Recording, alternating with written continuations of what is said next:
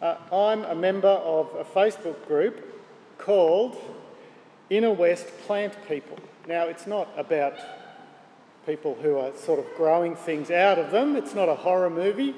Uh, people post photos and uh, ask questions about their plants, questions about how their plants can thrive, the best way to feed or prune or care for them. They post photos of insects. Can you identify this pest? Other problems that might harm their plants. There are 10,000 members in the inner west uh, who all want plants to flourish. But what about human flourishing? Flourishing at life. How to live the best sort of life. What about how to live a life that's healthy and enjoyable and rich? How do you live a blessed life? Where are the Facebook groups to help you with that? Because that's a question that's far more important than how to grow plants to, that thrive. Anxiety, depression, and stress are rampant. Loneliness and relationship breakdowns affect most of us. Addictions to alcohol, drugs, and gambling, poor lifestyle choices, and recently the threat of COVID uh, threatens our physical, social, and mental well-being. In the face of all of that, how can I thrive? How can I escape the pressures and the traps that drag me down and limit me? How can I access a life that's fulfilled, a, a blessed life? I don't see too many people posting questions like those on Facebook.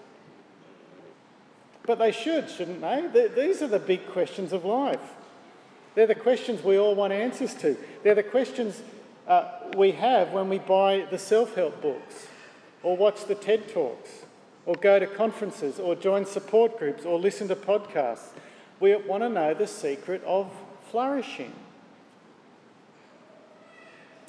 Those are the questions Psalm 1 answers for us.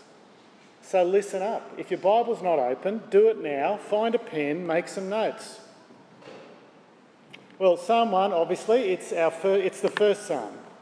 Uh, it's the first of 150 psalms, but it's more than that, it's a gateway psalm. It's advice for interpreting and approaching the rest of the psalms. It's the key that unlocks them, it's the lens we look through to the other psalms. And what that means is the way to get the most out of Psalms is to follow the advice of this first psalm. Now, Psalms, it's a collection of poems arranged into five books. Uh, five books. Psalm 1 and 2 are an introduction. Verse uh, Psalm 3 to 41, that's book 1. 42 to 72, book 2. 73 to 89, book 3. 90 to 106, book 4. 107 to 150, book 5. Uh, five books, just like the first five books of the Old Testament.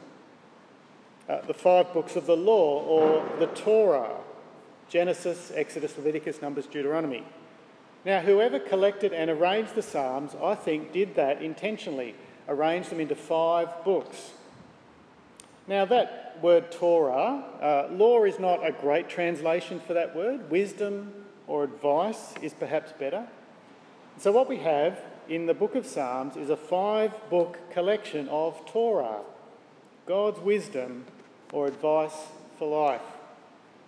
And Psalm 1, especially, and also Psalm 2, are our key to understand the advice of Psalms, the wisdom for life. We'll look at Psalm 2 next week. This week, though, it's Psalm 1. Uh, we're going to look at Psalm 1. It uh, divides fairly easily into two halves. Verses 1 to 3, the way of the righteous. Verses 4 to 6, the way of the wicked. Now, this first section describes the way of the righteous, a blessed life.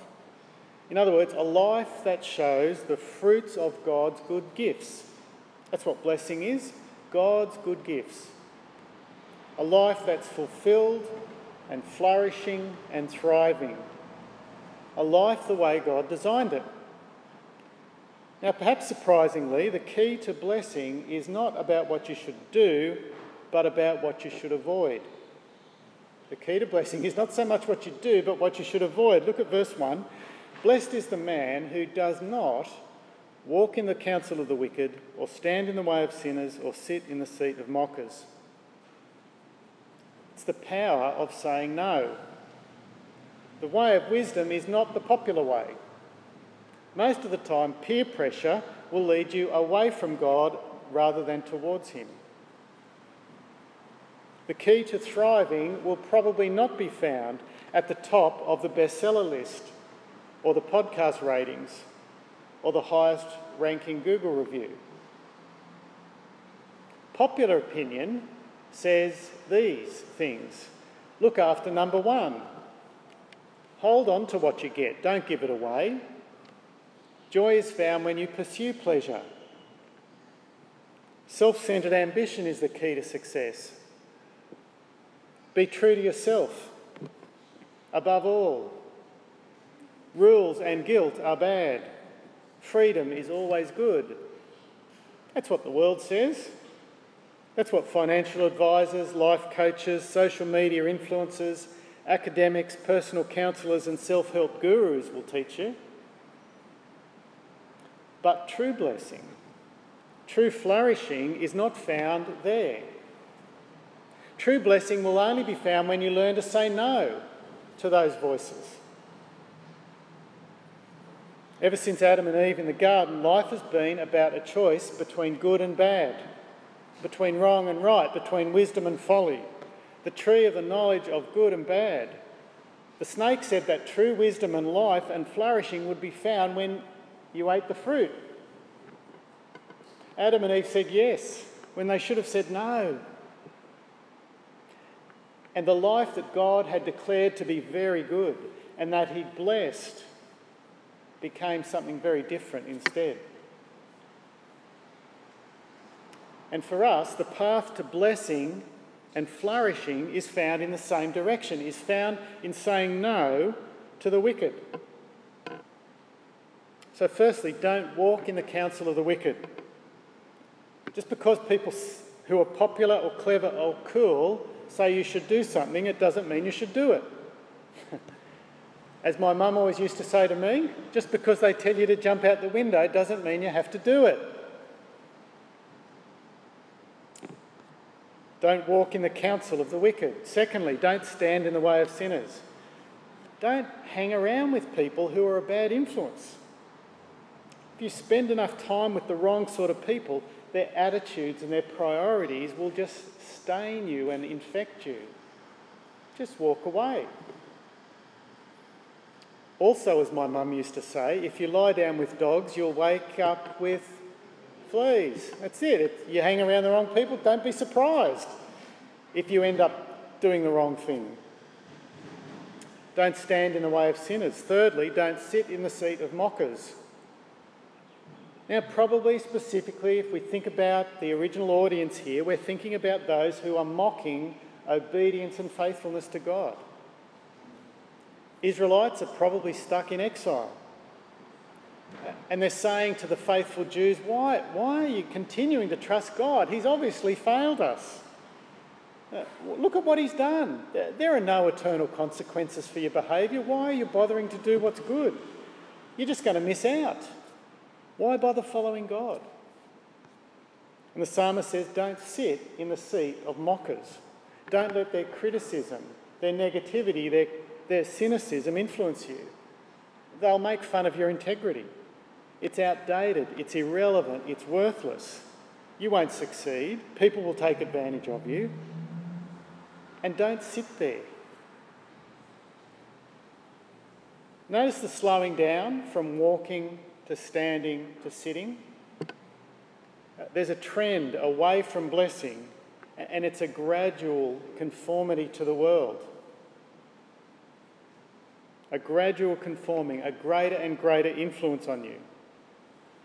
Uh, the infection moves from external to internal. First, you accept their advice, then, you begin to do what they do, and then finally, your attitude becomes infected as well. But how do you stop that? Where do you get the power to say no to those influences? Especially when everyone around you is saying the same thing. Especially when it, their advice seems so rational and logical and popular. Especially when that behaviour just seems to come so naturally to you. How do you stop? How do you say no? Well, verse 2 tells us that the power to say no comes from delighting in something better. The power to say no comes from delighting in something better. Verse 2 But his delight is in the law of the Lord, and on his law he meditates day and night. Tune in to a different voice. Listen to the God who made you, who knows you best, rather than the ignorant scoffer. Listen to his law. The Hebrew word is Torah. It's not a bad translation, law, but it's more than law. It's wisdom, it's guidance, it's advice. And don't just listen to it, delight in it. It seems a contradiction, doesn't it? Uh, delight in following laws. Normally, people see laws as limiting and controlling and preventing joy. But there's delight in following God's Torah. The Torah of the Lord gives precious life hacks to flourish. Advice that's good from our wise, powerful, loving Creator. It's delight worthy, so delight in it. What does delight look like? How does it show itself? Second half of the verse. On his law, he meditates day and night.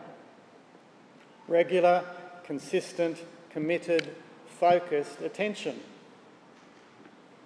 It's an interesting word, that word that's translated meditate. It's not the regular word for meditate. There's, there's two words. There's one that's really common, and this isn't it.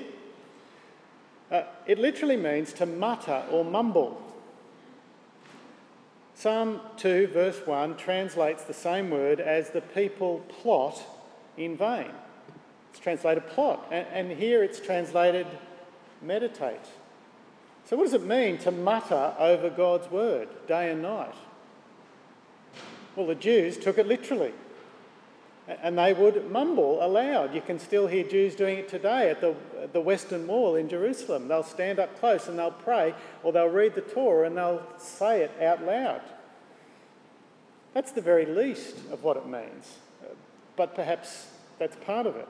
I think the point is when we study God's law, it needs to be more than just with our heads, it needs to affect our bodies. It needs to be more than just our eyes reading the words and our brain interpreting them. Delighting in, God's law has to be practical. At the very least, it'll mean reading it aloud, at least sometimes. Perhaps writing it out longhand, using a journal, underlining, highlighting, asking and answering questions about it, reading a commentary, discussing it with friends working out how it applies to your life, doing a course like How People Change.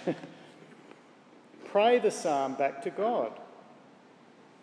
There are all sorts of ways that you can help God's Torah sink in as you mutter over it so that it'll make its home in you. We've seen the way the wicked influence us more and more deeply as it moves from walking to standing to sitting. God's, God's word should be doing that in us. It should be influencing, influencing us more and more deeply and practically as we meditate, as we mutter over it day and night. Do you delight in God's word? Is that a word that would describe your attitude? Are you consistent in your reading of it? Is it daily? Do you come to it with expectation and excitement? Or are you inconsistent? Is the Bible on the shelf gathering dust? Where does the Bible sit in your priority of information sources? TV, newspaper, websites, books, magazines, Bible. Maybe rather than delighting in God's law, enduring God's law better describes your attitude, or ignoring God's law we would say that we value the Bible, but does that show itself in how we treat it and how much we read it and how much we value it and pay attention to it? January is a great month for making resolutions, but why not make this one uh, that you commit yourself to being focused and serious and regular about God's Word, individually or with someone else? Delight in God's law. Verse 3, we find out why the writer delights in God's law. Verse 3 shows us the practical outcome as we meditate on it. He doesn't describe its characteristics, but he actually describes what God's law produces. I wonder if that's because Psalm 1 is our doorway into the Psalms. And, and so verse 3 is really an advertisement for what will happen if you, if you meditate on what follows. Meditate on what follows, and here's what your life will be like. He's like a tree planted by streams of water, which yields its fruit in season, and whose leaf does not wither. Whatever he does prospers. Uh, here's the picture you're driving through the Australian outback. It's desert, sand, rocks, withered shrubs, almost nothing alive. But then you come around a corner and drop down into a gully, and there's the river. And all along the river are tall, strong, healthy river red gums because their roots have dug down into the precious moisture and they're thriving. They're flowering, they're strong and healthy and solid. It's a metaphor for a flourishing human life, a blessed life, planted by streams of water. That is, life that's connected to sources of nourishment at the very least, physical and social and emotional life, but especially spiritual life, uh, the life of God's Spirit, uh, all from God Himself. The picture describes a life that yields fruit. Whatever he does prospers. A blessed life is one of influence and effectiveness, a life of substance and significance, a life that is not wasted a life that, when it's over, is missed, that leaves a hole. Uh, and the leaves on the tree don't wither. It's a life of stability and longevity. A life that can't be shaken or upset by trials and difficulties. I think it's not too much to say this is describing a life that will face trials and difficulties. A blessed life is not one that is difficulty free, but is a blessed, a blessed life is one that is not shaken or destroyed by the difficulties. That's our picture, a blessed life, someone who delights in God's law and meditates on it. What an attractive advertisement. Perhaps you can think of people whose life resembles that, who you respect. Who wouldn't want life like that? Well, then we come to verse 4 to 6, describing the alternative, the way of the wicked. This is the way of the person who does walk in the counsel of the wicked, who does stand in the way of sinners, who does sit in the seat of mockers. Uh, look at verse 4. Not so the wicked. They're like chaff that the wind blows away. Therefore, the wicked will not stand in the judgment, nor sinners in the assembly of the righteous. For the Lord watches over the way of the righteous, but the way of the wicked will perish. On the one hand, we've got a thriving, enduring tree, but the wicked instead are like chaff, dead grass, unstable, temporary. Now, that's the eternal perspective on the lives of the wicked. At the moment, their life might look pretty similar from the life of the righteous. Uh, they may be succeeding in life, they may be thriving. But these verses are telling us that the wicked are actually like cut flowers in a vase. They look like they're alive, but they're dying. They're cut off from the source of nutrition and they're dying a little bit more each day. That's the fate of the wicked. Eventually, they'll face God's judgment. By choosing to stand in the way of sinners now, they won't stand in the judgment then. Well, that's it. That's the psalm. As far as advice go, it's a fairly stark, a fairly obvious choice, isn't it? Don't listen to the wicked, follow God's advice. Simple. Of course, you'd want to be the planted tree rather than the wind-blown chaff. Of course, you'd want to flourish rather than face judgment. So, this psalm is telling us just read your Bible and do what it says. Simple, but not easy.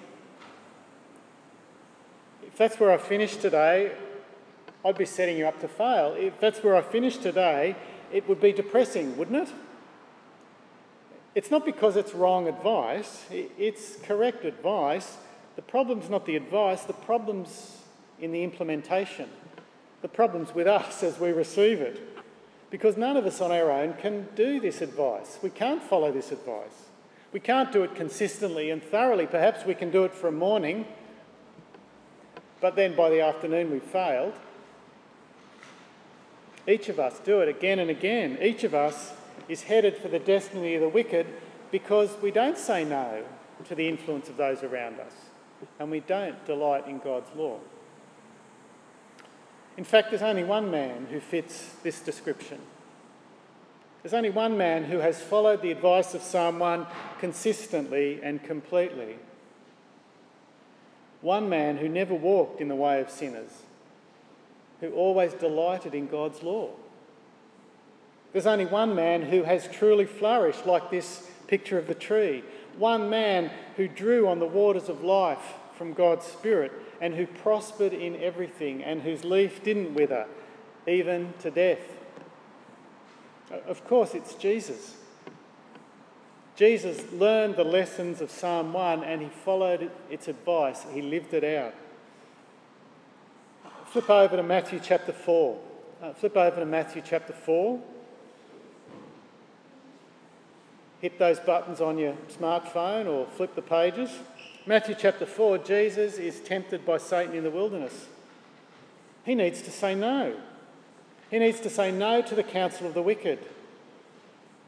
Because, verse 4, his source of life is not found in bread alone, but God's word gives him life. Again, Satan tempts him and he says no to the temptation to protect his own life when he knows his Father's will is to lose his life. And Jesus says, verse 7, the Torah says, Do not put the Lord your God to the test. So I'm going to say no to you. And thirdly, he says no to the temptation to seek honour and glory and splendour for himself. He says, verse 10, it's written, Worship the Lord your God and serve him only. Do you notice how all the temptations from Satan are for what will produce a flourishing life? A successful, a, powerful, a comfortable life. A life that all of us would say, yeah, that's a blessed life. But Jesus has learned the lesson from Psalm 1. He's learned that that's all deception. He's learned that blessing comes instead from delighting in God's law and meditating on it day and night. And because he's meditated on it, he can quote it back at Satan in the face of those temptations. Now, as we keep reading Matthew, we see how Jesus lived out that commitment. We see how he lived a blessed life, a flourishing life, a life that was guided by God's law. As we keep reading the four gospel accounts, we see the most fruitful, significant, attractive, wholesome, inviting life that's ever been lived. But that's not all. In Matthew chapter 5, Jesus invites us to join him, to join him in the blessed life. He invites us into the life of the kingdom. He sees the crowds who've come out from the cities into the wilderness because they're hurt and desperate and in pain. And he says to them, Blessed are the poor in spirit, for theirs is the kingdom of heaven. Blessed are those who mourn, for they will be comforted. Blessed are the meek, for they will inherit the earth. Don't come to the kingdom, says Jesus, looking for a blessed life with your assets, with what you can contribute. Don't come looking for the blessed life with your achievements, with your goodness, your determination, your good intentions. your New Year's resolutions, they won't do it. They, you can't get there in that way.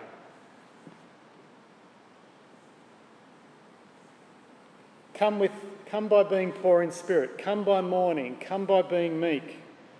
By ourselves, no one is capable of resisting the call of the wicked. No one is capable of consistently delighting in God's law. But Jesus says to join Him, to trust Him, to count His obedience of Psalm 1 as your obedience, to receive credit to your account from His righteousness. And then Jesus fills us with His Spirit. He pours the life giving water that causes the tree of our life to flourish. He pours it into us so that we can flourish like that tree. And His Spirit gives us the desire and the power to follow Psalm 1. His Spirit gives us the power to say no to the world, the power to love God's word, to meditate on it and obey it. And so, as we read Psalm 1, don't despair. Don't feel guilty that you failed again and again. Don't struggle and try harder and fail.